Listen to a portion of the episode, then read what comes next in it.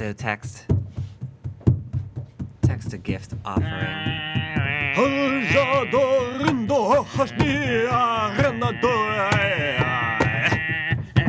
That will not go in the episode, FYI, because that could be construed as very offensive.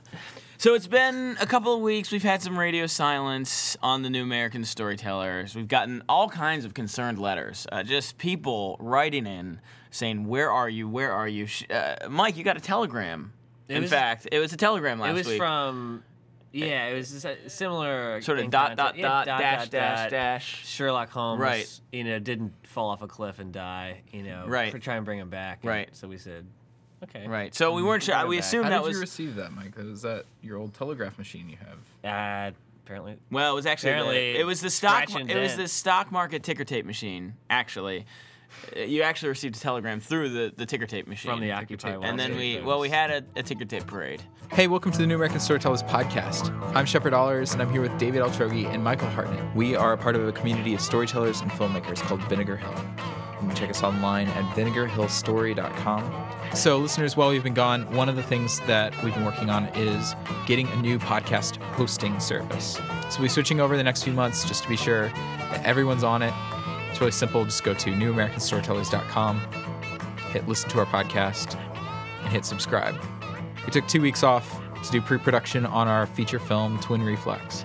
And we're back in the saddle, New American Storytellers. So this week we're talking about The Heist How to Steal Like an Artist. How do you do a heist? You know, we usually talk about storytelling, but we're changing things up a little bit. We're changing our business model, our MO, modus operandi. tell us what we've actually been doing the last two weeks. Well, we haven't been prepping for a movie. We've been prepping for a heist, baby. We are renaming ourselves the Rat Pack. The- well, Ooh. maybe the maybe the I hate Sinatra. Yeah. I want to punch him in the face. And Wow. you may you Very may be offensive getting you may be getting some to a uh, large you may be demographic. getting- Maybe we'll get some. You may be getting some point. telegraph. Our baby boomer For listener is just rate has just dropped. Right. There's two kinds of streams of thought that I've seen out there. There's the one stream of thought that's like originality is king. Like if you ha- if you want to do any good kind of art, you have to do something that's never ever ever ever been done before. Maybe I'm just not smart enough to create that kind of art because I think I think there's a way that you can be influenced by other works of art, other films, other stories mm-hmm.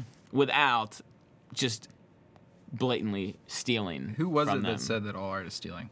Uh, I've heard that attributed to Thom Yorke. I've heard that attributed to Abraham uh, Lincoln. To Abraham. Wait I've heard a that minute. attributed to so many people. Uh, Yeah. Who is the Who is the playwright? Uh, come on, who wrote The Importance of Being Earnest? Who am I I talking about? You have an iPhone. See, I guess I can pull. Oh, we should probably put phone. this on silent. though. Mine is on silent. Okay, I'm way fine. ahead of you. Um, Come on, Oscar remember- Wilde. Oscar Wilde. Ah. Oscar Wilde. I guess the question we're posing on today's episode: How can you be influenced by other films, other works of art, without just totally stealing? how about how about let's rephrase that. How Okay. about how do you steal well? How do you steal well? Right. Like how do you how do you really just like steal without people knowing? Because that's what a heist is. Like you pull something off, and if it's effectively pulled off, nobody knows you mm. did it. Right. Mm. Whoa. Everybody has a that's smoke screen in front of their eyes. You could That's either make a diamond. What's is easier? right. Make a diamond. Make or a steal diamond it? or steal a diamond? or both. I'm gonna go with steal. Yeah. Wait, wait. It's e- okay. So, okay. So we're gonna steal a diamond, but how do we do it without, you know, how do we keep the Where everyone up? thinks and that you made it. well, and w- while keeping our integrity. Right. You know what I mean? Because the the guys who pull off heists are men of of of a high moral code. You know, they have they have a high Hmm. Supposedly, moral code. according to Hollywood. well, according to Hollywood. according to the Muppet Caper. yes. Scene 33B, shot A, Kermit says, and I quote. Uh, I'm not gonna quote Kermit today. So that's the question. really- how do you? We How are do you? men of high moral code. It's actually an Oscar. Wow. That's actually a- wow. That was really bad. That was I, that was sort of the Swedish Chef with a little bit of I don't even know what that A was. little Oscar was, Wilde. That was a little bit. Of, that was a little Oscar Wilde for my tastes, right there. That Kermit imitation. That's awesome. It, it was a it was a good try. It was a good try. I, Chef, that was good. I need more of good that. try. Well- episode. Is originality king? Hmm. That's I, I guess there's two ways. Is stealing well? Because I know that there's people listening right now who are like really about to break their computers because they're they are getting really angry. Mm-hmm. Mm-hmm. Is Unless they're listening via telegraph, and they're probably right ticker tape. is there is is originality king? Mike, you're good at playing the devil's advocate. You want to come in here and attack this idea? I think it's a terrible idea. Devil's advocate over. Let me share an example. All right, do it. Let me share an example first. Preach to us, brother. I'm I'm gonna make the argument that originality is not king. Originality in and of itself. Originality In a vacuum. in a, for its own sake. Being original just to be original is bunk. Because I think hmm. you're gonna just create some really stupid art for the most part. So what you're saying is like 2001 is stupid. 2001: A Space Odyssey is stupid. Yes. Uh, well, 'Cause I'm, it's original. no. What I'm saying, I'm not saying. It, what I'm not saying. Rewind. So what you're saying is 2001: A Space Odyssey is unoriginal.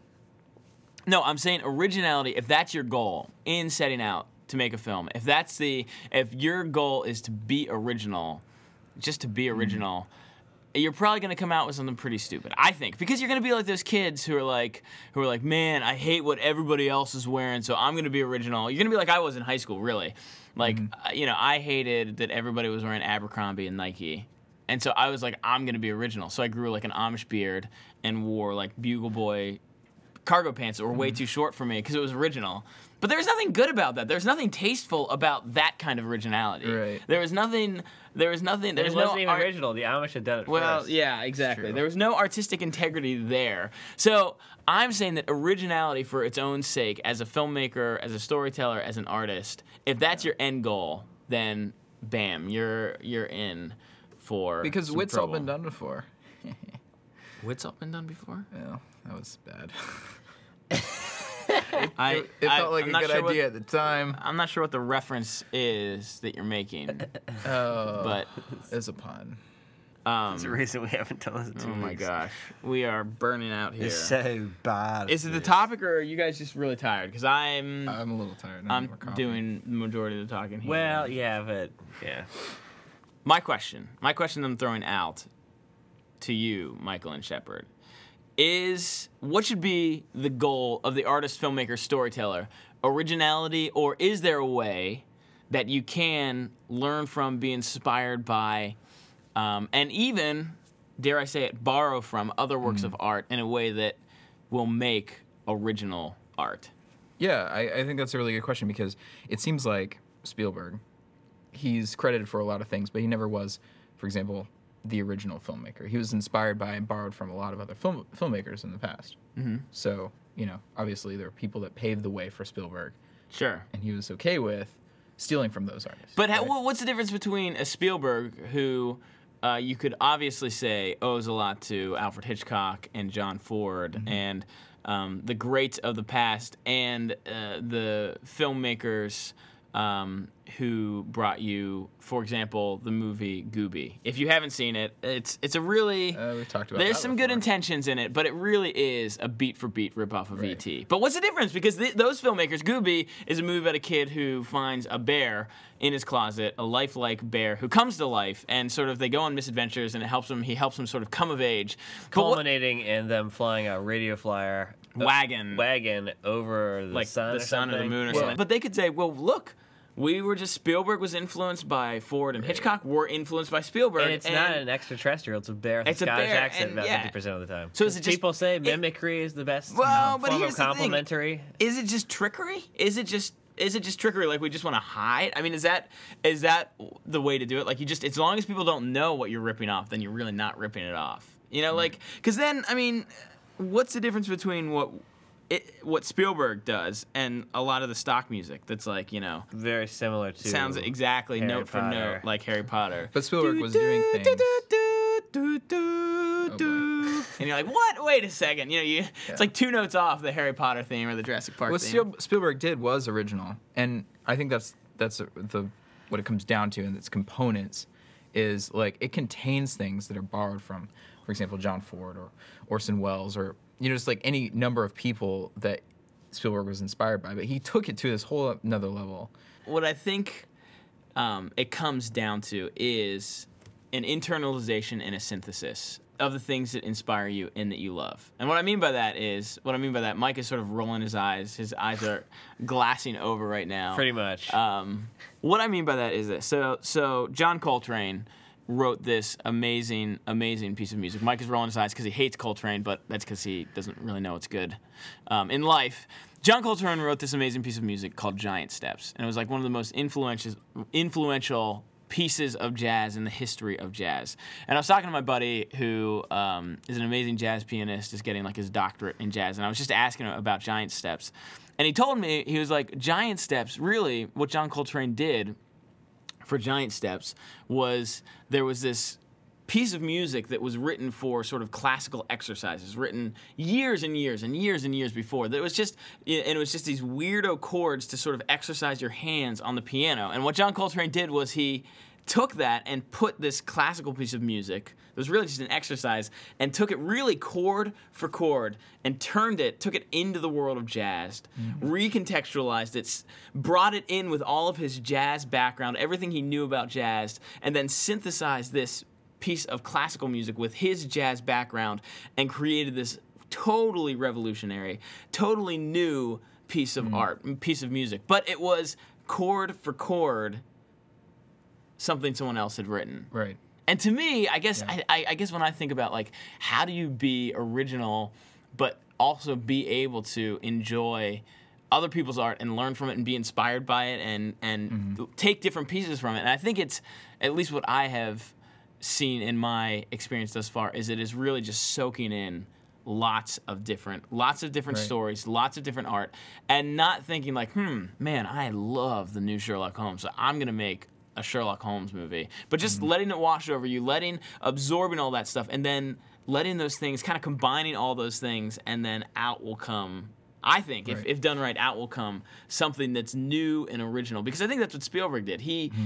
there are a lot of, t- uh, you can see the in influences in his work, but it's totally Spielberg because he's pulling from all these different filmmakers you know, Italian filmmakers and then classic American filmmakers, and he's synthesizing them in a way that only Spielberg can.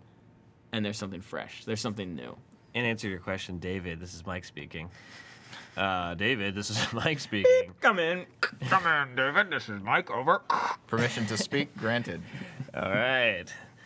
How you doing, everybody? Uh, basically, I think that the goal for every filmmaker storyteller should be to, to make a good movie and a good tell a good story mm-hmm.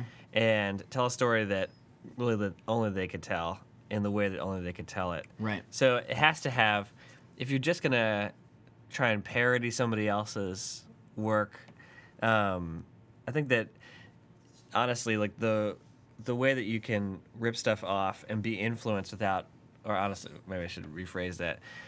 The way that you can be influenced without ripping people off is by being really aware of just like sticking to what your the way that you would mm-hmm. tell the story is and being really really true to the way that you understand the story and um, make it very much you that's talking and not trying to like rip off and say i'm just going to do a take on a hitchcock piece and then totally lose any voice that you have yeah if, you, if everybody's got their own voice and style. And I think that um, as you get better at doing things, like you're going to develop that more, and it's going to become more unique and more, some might say, original.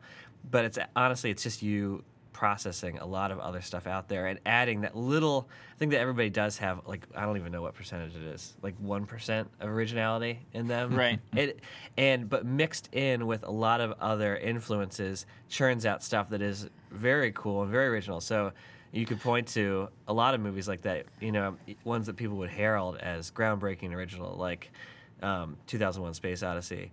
Um, it's there was a progression there that that that was it couldn't have that film couldn't have happened without ones that happened before it. Mm-hmm. Um, and so to say that something original comes out of nowhere, I think is is a right. common misconception. Well, I think like to me, like look at the original, the first. Um, 1977 Star Wars is you could on one hand you could say it's completely original but on the other hand you could say it's completely unoriginal because you know lucas took these this very these very classic archetypes that had been used in story after story but then there was this complete an awesome recontextualization where he took them to outer space and he you know i think there was, and he took all these sort of sci-fi influences and put them in a world that was so fresh and original. Right. And I mean, even like think about like the Beatles. Like they were always. I mean, their influences were like early, like Elvis Presley rock and roll, mm-hmm. Buddy Holly, all this sort of like skiffle type rock music.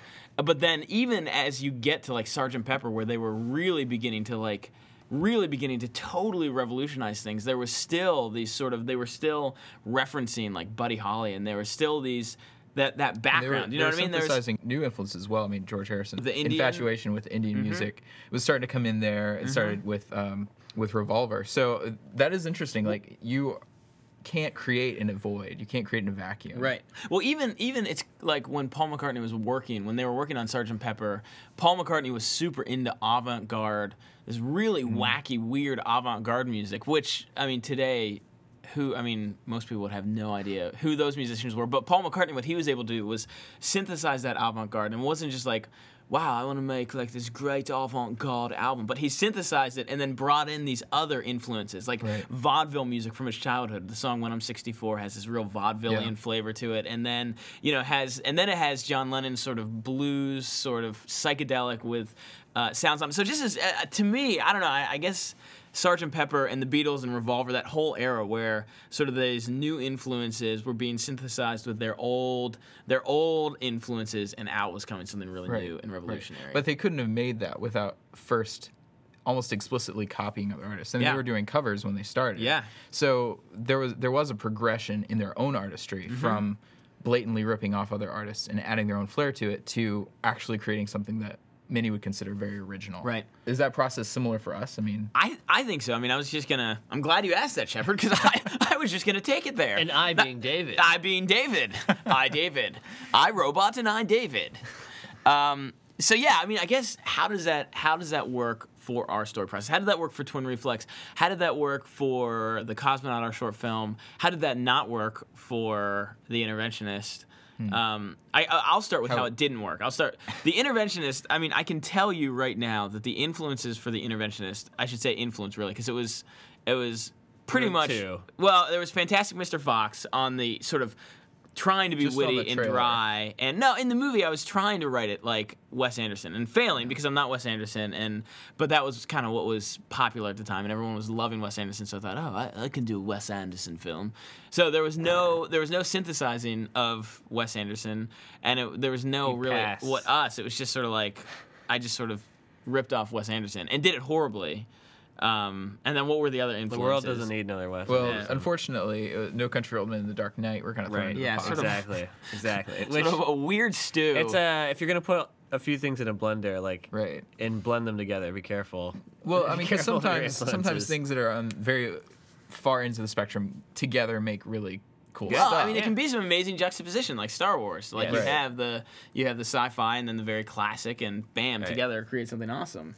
I love how Gattaca combines like this sci-fi world with kind of a 1940s classic architecture and Hmm. and style, and that works. But it's it's really well synthesized. It's really well thought out, and it plays within the rules. Right. But with the interventionist, I think we had a little It different. was it was sort of like garlic and mango. Kind of I of. think that in it yeah, was like a garlic mango smoothie, garlic onion Yeah. and mango smoothie. You may like garlic, you may like mango, but together, Wow, was it potent?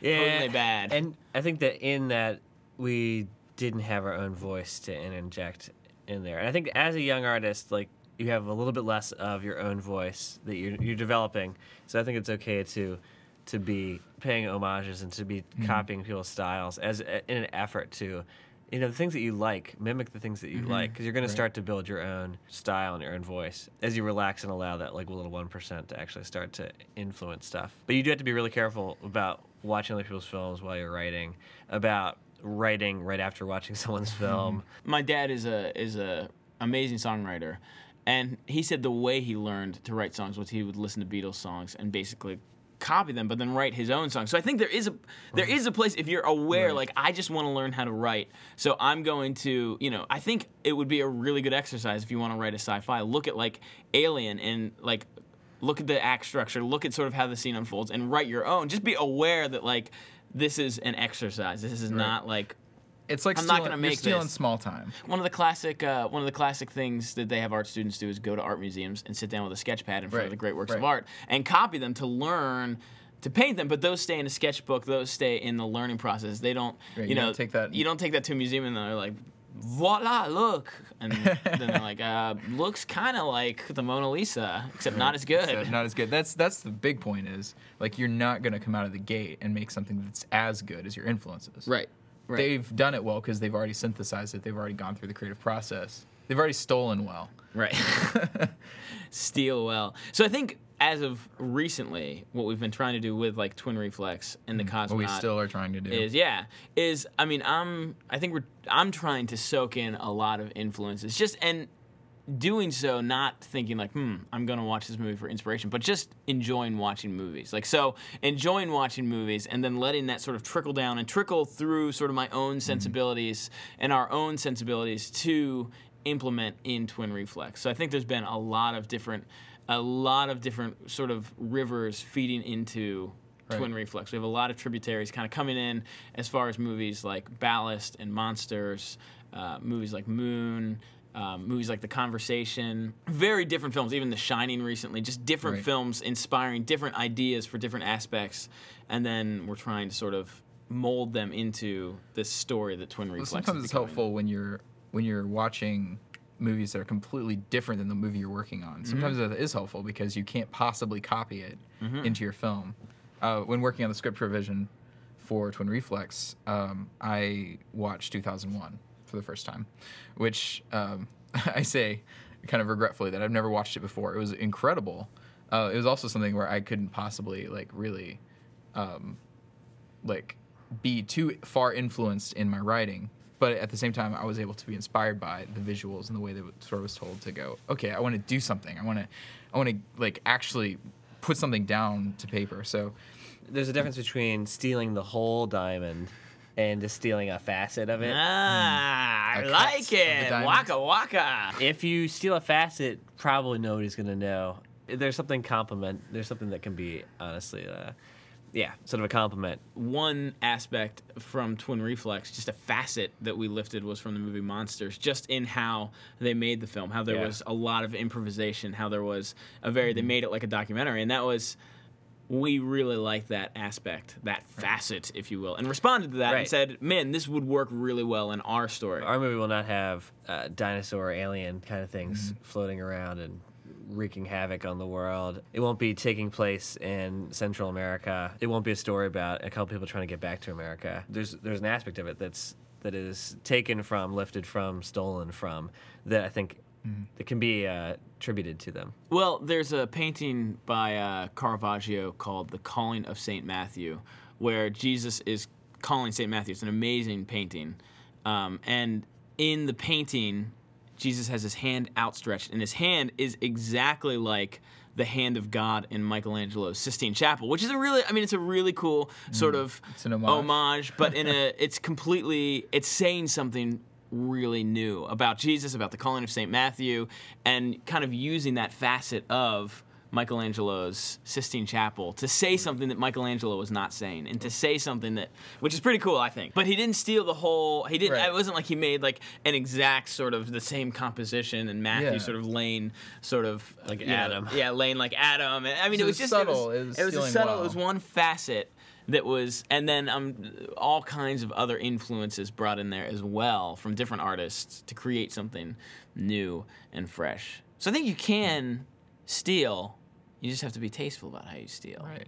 Just have to be. So, I mean, as far as the process of getting inspiration, or if you're sitting down and about to start writing a movie, what what do you guys think is the what's the what are some good guides for measuring am I stealing well or am I just stealing badly? Michael, If you- do you my- have something you want to say?